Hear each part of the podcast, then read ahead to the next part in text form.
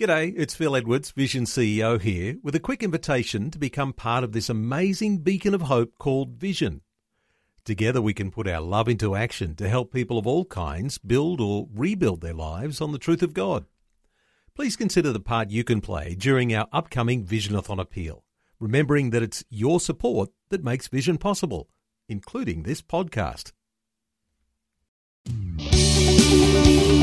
Want to win in life's challenges? To know the will of God and have more passion for Him? Practical help right now with Tak Bhana and Running with Fire. Hebrews 6 and verse 1 Therefore, leaving the discussion of the elementary principles of Christ, let us go on to perfection, not laying again the foundation of repentance from dead works and of faith towards God.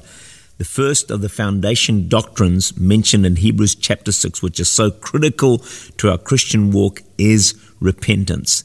It has been called the first word of the gospel, and the first command from the lips of Jesus is found in Mark 1:15. The time is fulfilled, the kingdom of God is at hand. Repent and believe in the gospel. Over the last few weeks, we've been seeing the incredible importance of repentance and how it is a pathway into a deeper and a closer relationship with God. What I want to look at now is how God brings us to repentance when we're in a place of disobedience or maybe there's an area of sin in our lives. And of course, we know that ultimately conviction of sin is a work of the Holy Spirit. I know decades ago when I was doing my own thing, living my own life, God apprehended my life. The Holy Spirit got a hold of me, showed me my need for forgiveness, repentance, and salvation. I'm so thankful to God for His convicting power in my life that brought me to salvation, that wonderful work of His Holy Spirit. But if we do, as Christians, wander into disobedience, what's going to happen is that God, in His love, will do all that He can to bring us back to Himself and to bring us to repentance. The reason is that God only wants the best for us. He wants to bless us, and He knows the pathway to that is repentance. So, one of the first steps in this pathway back to God is conviction.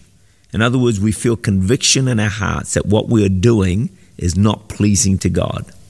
And often He'll speak to us through His Word or just by His Holy Spirit. And I think we've all had the experience of God convicting us.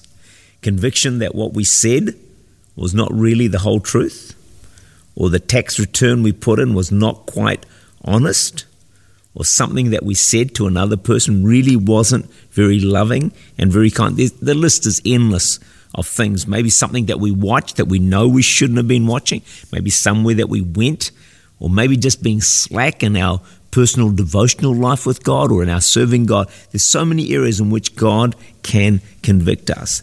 But what we need to remember about conviction is that it slowly fades in its impact if we do not respond. So, in a sense, our conscience becomes seared in certain areas so that we're no longer sensitive to conviction in that area of our lives. And I guess this is why some people can end up doing the most horrific and horrendous things without feeling any guilt or shame or condemnation. I guess their conscience has been seared. They've rejected conviction in that area so many times that they no longer can feel it. The first step is conviction of sin. That's where we need to respond to God, get the whole thing sorted out, repent, and move forward. Another thing that God may do, if maybe the first step of conviction by the Holy Spirit doesn't work, is He may send a prophetic messenger to us. This is what happened to Saul. And when he was in disobedience as the king, God sent his prophet Samuel to speak to him and challenge him. And ultimately, we know that Saul lost the kingdom. Now, the prophetic messenger sent to you and I may not be a prophet. In fact, most likely it won't be a prophet. It may just be a friend or a trusted counselor, one of our parents, a leader, a boss. It could even be a child. God somehow sends a messenger that speaks into our lives, that brings conviction that something we're doing is not quite right. And that's happened to me over the years of my life. People have said to things to me and challenged me, and really through them there's come conviction. I've needed to sort something out in my life. So, what this means is that we always remain open to the counsel of those that God puts around us. You know, sometimes we can reject the people that God has taken so much time and effort to put all around us. I always say to people that those around you have been handpicked by God. Now, some of them we get on well with, some of them we really like, others, you know, we could do without, and we wish they weren't around us. But I think we need to know that God orchestrates and organizes our lives. He chooses the people that He wants to be around us. He chooses our employees, He chooses our bosses, He chooses, you know, our children, I guess our parents, the, the whole, whole deal.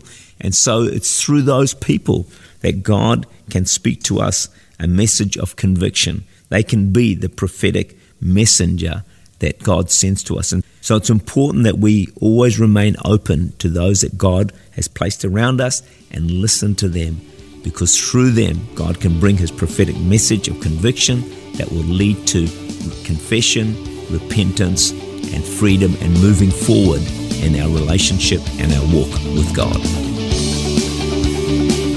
Tak Bhana is the Senior Pastor of Church Unlimited in Auckland, New Zealand. For more information, to make contact, or to listen again, look for Running with Fire at our website vision.org.au.